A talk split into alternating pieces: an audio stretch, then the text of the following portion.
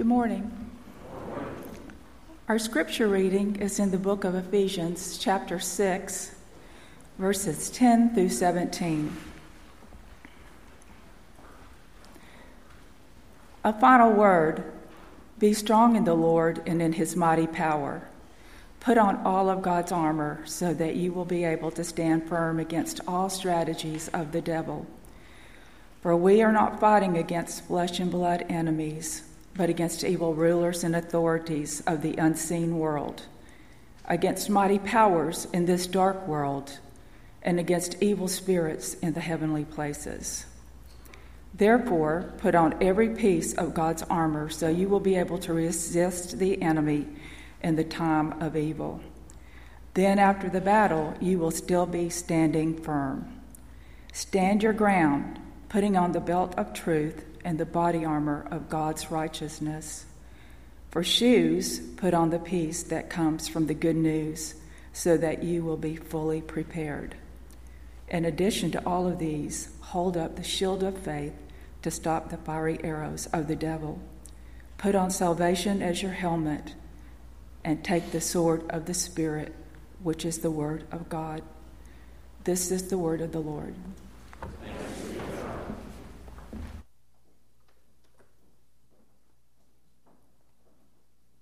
Well, this being Memorial Day weekend, this is indeed an appropriate scripture passage for us to deal with, but it took on new meaning for me. Uh, the other week, when I was on the App Trail mission trip, and, and I cannot recommend that uh, mission trip more highly. I see Marla Courts out there who went into medical mode. Is Jim Asobi here? Jim Asobi was a rock star, uh, serving people for hours, and uh, the green waltz. Shanna, it was like the wedding at Cana. We thought we would run out of coffee, and there she had more made. It was incredible. And uh, Bobby Campbell was relentless in connecting with every manner of person from every spectrum of life. So uh, it was just a whole lot of fun. Uh, I just recommend it highly. Great things going on. Uh, Brookwood people being the missional rock stars that they are. There was one point where I was uh, sitting with Don Sullivan, and we were talking and just cracking up, laughing. It's, it's, it's, it's extraordinarily difficult to be around Don Sullivan and not crack up and be laughing. There he is back there. And Don was amazing. He was nonstop at work, but he found time to laugh as well. But there was one point where we were just laughing it up with different things that had been going on. And then he got very quiet and, and very serious, and, and he said, Did you know there was another school shooting? and I did not. And, and he had a little bit of uh, news about it. I did not have good Wi Fi there, so later on I read about it. And I read about other news. I read about the fallout from Aaron Schlossberg, that New York lawyer who had gone on this racist rant uh, in a coffee shop. There were more revelations about Harvey Weinstein, uh, increasing tension between Israelis and Palestinians with moving the capital uh, to Jerusalem. And it went on and on and on. And I thought to myself, man, we live in a world. and there was this unexpected correlation between all of that and the app trail mission trip itself because we kept running into people who were obviously walking in darkness many of them very kind but obviously very much uh, not uh, in sync with god as god would uh, so desire for them to be and i just thought to myself man we are in such darkness and we are in a battle zone wherever we are indeed in a war zone, battling against evil. The Swedish theologian Gustaf Wingren put it this way He said, The war of the Lord is finished, and the great blow is struck. Never again can Satan tempt Christ as in the desert. Jesus is now Lord, conqueror. But a war is not finished, a conflict does not cease with the striking of the decisive blow. The enemy remains with the scattered remnants of his army, and in pockets here and there, a strong resistance may continue, and indeed, we know that it does. That is the position of the church, which is why Paul tells us to put on the full armor of God, the full armor of God.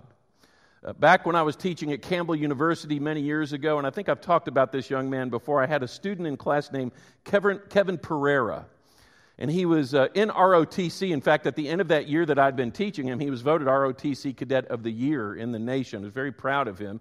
His father escaped uh, the Castro regime, uh, made it barely to Miami, and they uh, wound up starting a family there. Kevin was a product of that family and very proud of the freedoms that he had here in this country. And I used to love that class more than any other simply because when I uh, started the attendance roll, I would go down the list, and it was always so and so here, so and so here, so and so. Got to Kevin, Kevin Pereira, here, sir. I mean, he, he was serious about it.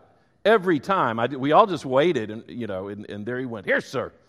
And Kevin meant business, and Kevin really meant business. He tried desperately to get me to go join him on jump day. He was with the 82nd Airborne at a Fort Bragg, was taking uh, courses down there uh, to be in the Army, which he still is in but he would come in, Dr. B, Dr. B, it's jump day. I can get your permission. You can come jump with us. Thank you, Kevin. No, I think not today. Um, but thank you. Thank you very much. There was one other time I'll never forget, though. He came in, was just, just excited, said, Kevin, what's up? He said, Oh, man, going in, going in, doing drills, full gear, full gear, full battle rattle, full battle rattle. And I was like, Excuse me, full battle rattle. How many of y'all have ever heard that term? I had not heard that term before. Full battle rattle wonderful military term saying, you know, we're, we're going to go in with all of our armor on. You see where I'm going with that. Full battle rattle. And, and of course, Kevin was talking about tangible armor, touchable armor. But for us, we're talking about invisible armor, spiritual armor. But in Ephesians 6, it's very important. And I know that people like to kind of break down each of the pieces of armor and everything. I'm not going to do that this morning, so much to say that Paul is calling us not just to don the armor, but to use it, to execute it, to get out there and go into battle. So that's what we're going to talk about this morning, and you can follow in the outline if you like. First of all, effective execution of the armor of God requires awareness. Awareness. It was in 1864. You've probably heard this phrase, but 1864, it was Charles Baudelaire, the great uh, French poet and writer and literary critic, you may have heard this phrase but didn't know that it was, it was Baudelaire who first said it. He said, The greatest trick the devil ever pulled was convincing the world that he doesn't what? Exist. That he doesn't exist. And he's right. We've got to realize whom we are up against. Uh, you know, for a Christian to avoid spiritual warfare is like a gardener avoiding weeds. And considering that they might not even be there. You've got to be aware. I've got to be very honest. I grew up in a wonderful church, it was more of a high church kind of place, and it was very uh, sophisticated and intellectual. And we did not, you know, to, to talk about spiritual warfare would be considered unsophisticated and rather naive and definitely uh, unscholarly. A- and yet, in the years preceding my time in that church of origin, I, don't know of a doctrine I have come to respect more than the doctrine of evil, and more specifically, the doctrine and the battle of spiritual warfare. Uh, it's a perilous thing, I think, to disregard the reality of spiritual warfare. And I appreciate the way John Eldredge states this. John Eldredge wrote books like Wild at Heart and Captivated. And he put it this way he said, To live in ignorance of spiritual warfare is the most naive and dangerous thing a Christian can do. It's like skipping through the worst part of town late at night, waving your wallet above your head. It's like walking into an Al Qaeda training camp wearing an I Love the United States t shirt.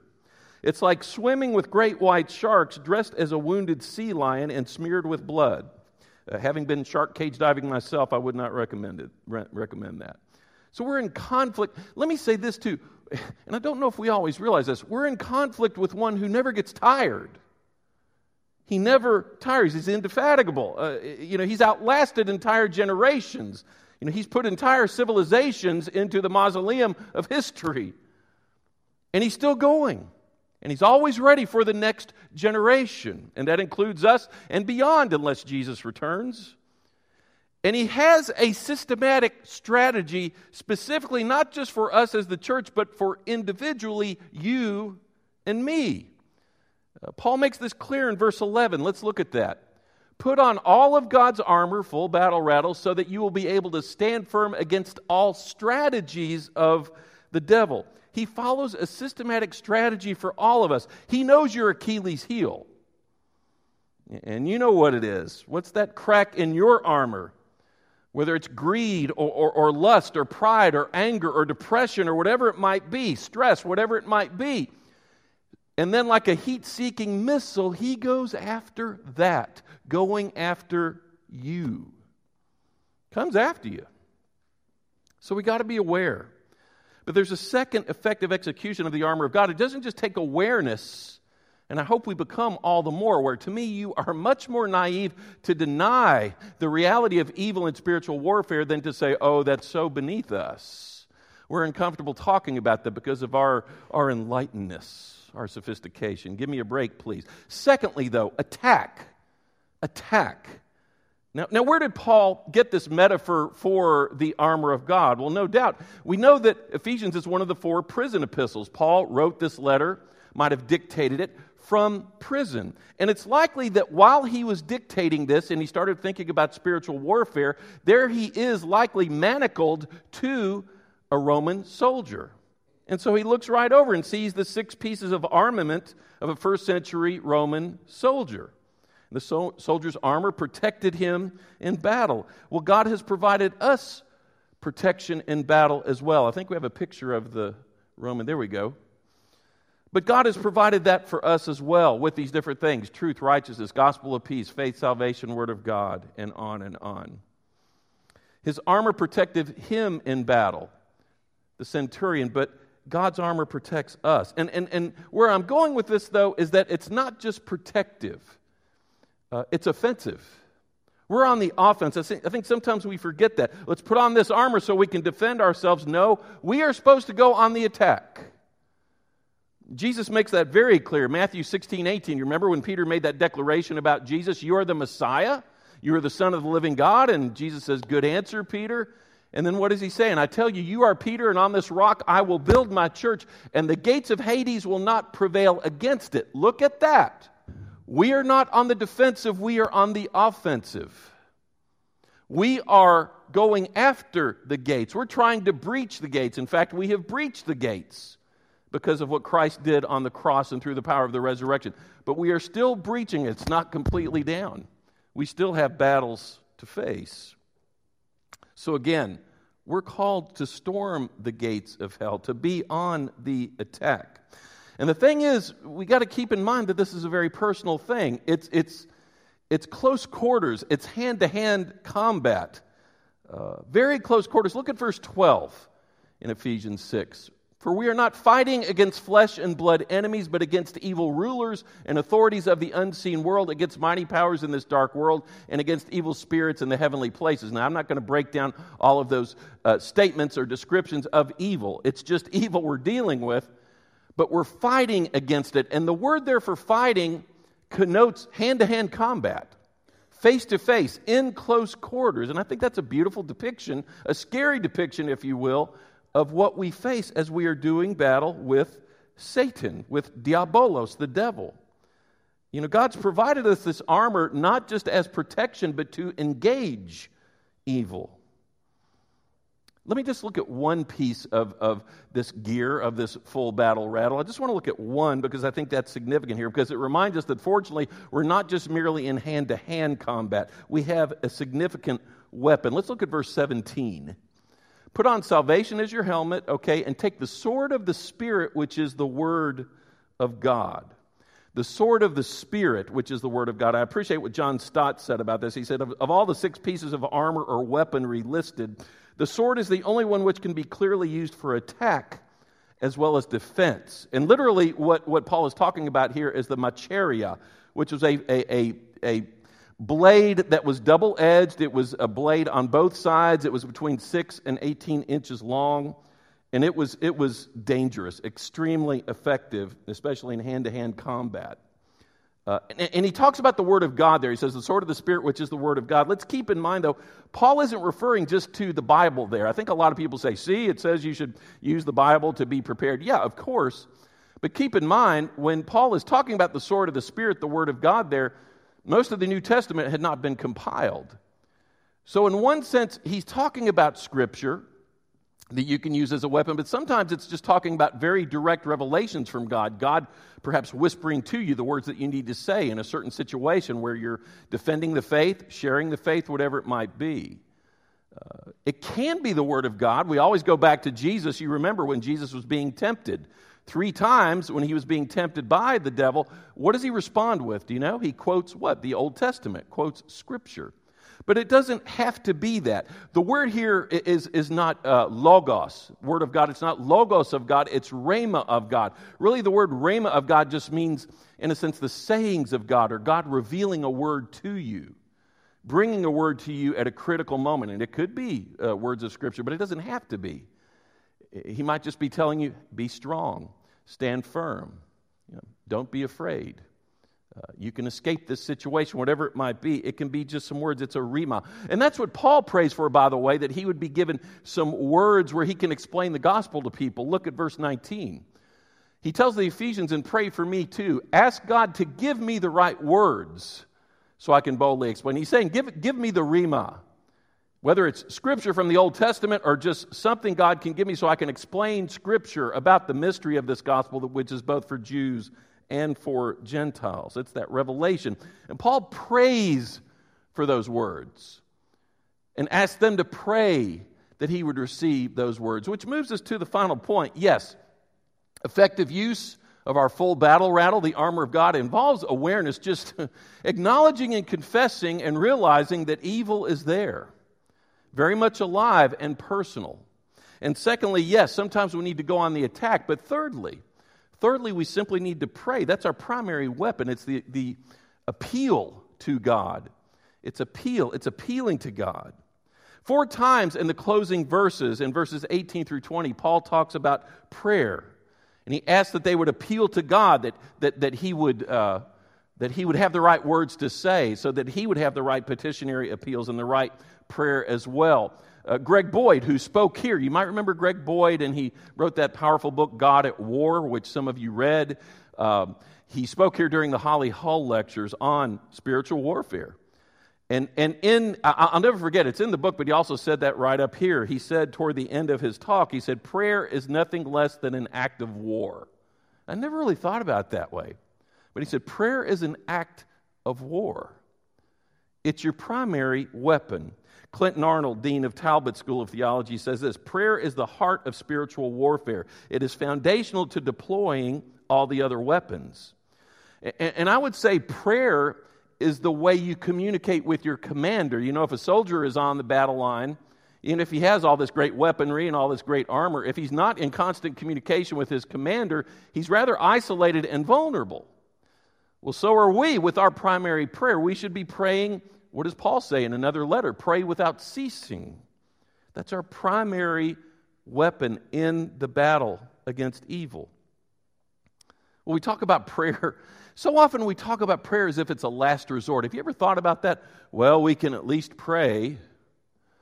Well, I guess all we can do now is pray. You know, Paul saw prayer as much more than a last minute contingency. I think prayer needs to be our first resort. Prayer needs to be our first resort. He says, pray without ceasing. Make it your primary spiritual discipline and pray all day before some encounter. Pray when you're at a point when you're fearful. Pray when you have an opportunity to share the gospel with someone. Pray when you're going in to comfort someone that you would have the right words to say, even if it's very few words. Pray before anything significant. Jesus does that as recorded in the gospels before he made significant decisions. Why else pray? Because what you're doing then is you're submitting to God, and God is the one who is Lord over all things, including evil. James 4 7 says what? Submit yourselves then to God. Resist the devil, and he will flee from you. But it takes our submission to him, our authentic, truthful, transparent submission to him. We have opportunities here. I'll say it again, like a broken record. Those of you who remember what a broken record is like, uh, uh, we have the prayer room over here.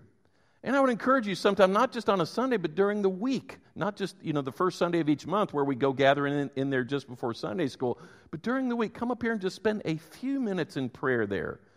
Not just for the persecuted Christians who are depicted on the wall there, or, or for the groups that are on mission trips, but for you, that you would just be able to make it through the week and be a solid witness on behalf of the Christ whom you and I serve. And, I loved what Brian said. We're so blessed to have each other to lean on one another. When our faith seems to be waning a bit, we can lean on one another. It's so great to have, you know, saints whom we go into battle with saints who fought before us, saints who fight with us now, warriors with whom we fight. How many of y'all have ever seen the HBO miniseries Band of Brothers? It's powerful. Powerful. I would strongly recommend it. It follows a company of U.S. paratroopers uh, when they land and invade Europe on D Day, and it's based on real life interviews and it's just really powerful, and, and it's kind of spliced with real life interviews along with uh, some of the drama, and, and it's just amazing. And it ends with a gentleman whose name is Lieutenant Richard Winters, and he was decorated for valor by President Eisenhower. And, and his final words, I think, really capture the bonds that the, this band of brothers shared. And I just thought I would, I would play this. It's very brief, but I wanted you to see this. Do you remember the letter that Mike Ranney wrote me? Do you remember how I ended it? I cherish the memories of a question my grandson asked me the other day when he said, Grandpa, were you a hero in the war? Grandpa said, No.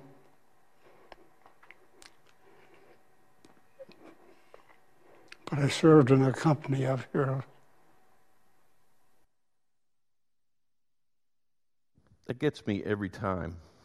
I'm not a hero, but I served in a company of heroes.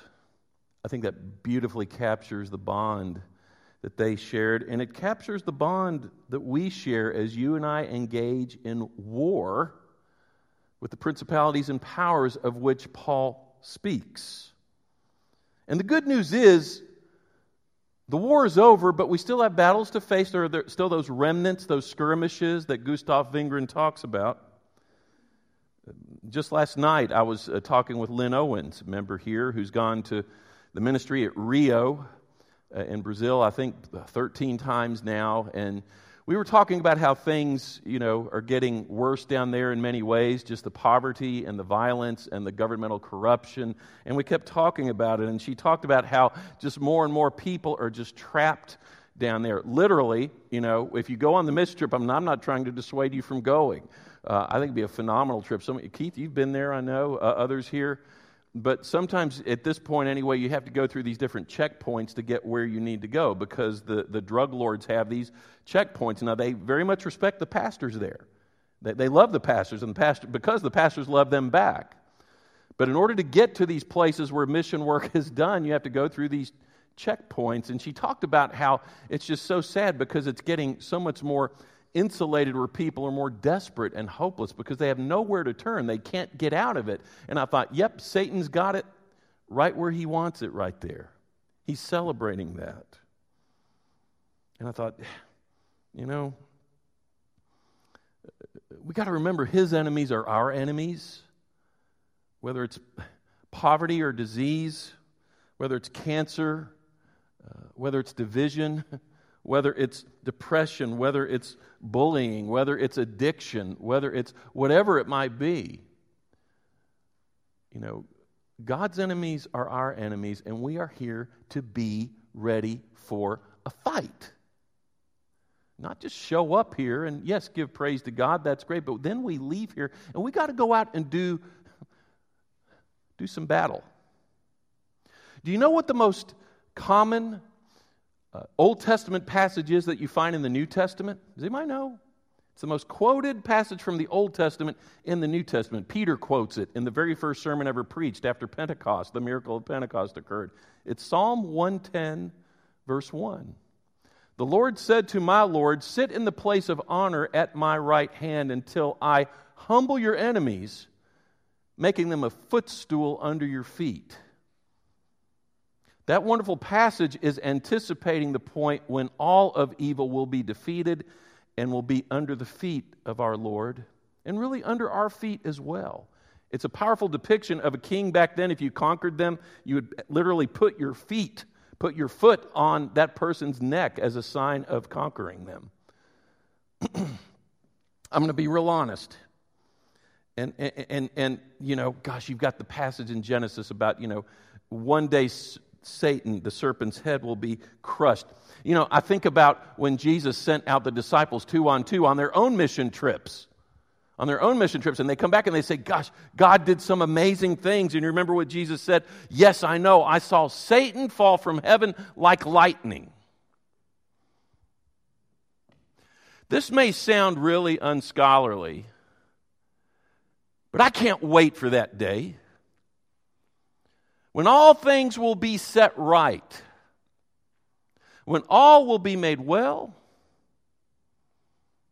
all will be made well for you and me through many dangers, toils, and snares.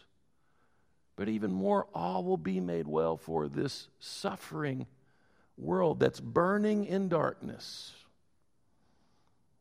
I can't wait for that day. But until then, let's fight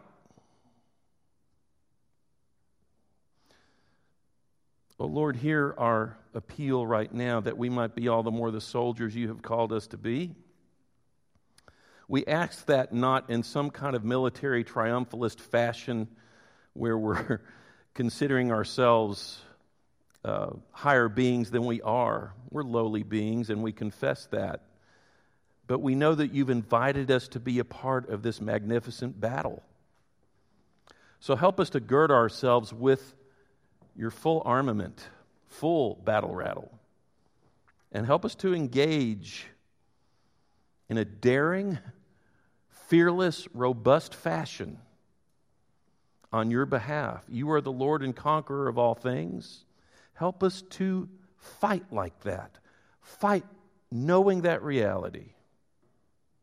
So be with us now as we commit ourselves all the more to being the warriors you've called us to be we pray these things in your name. Amen.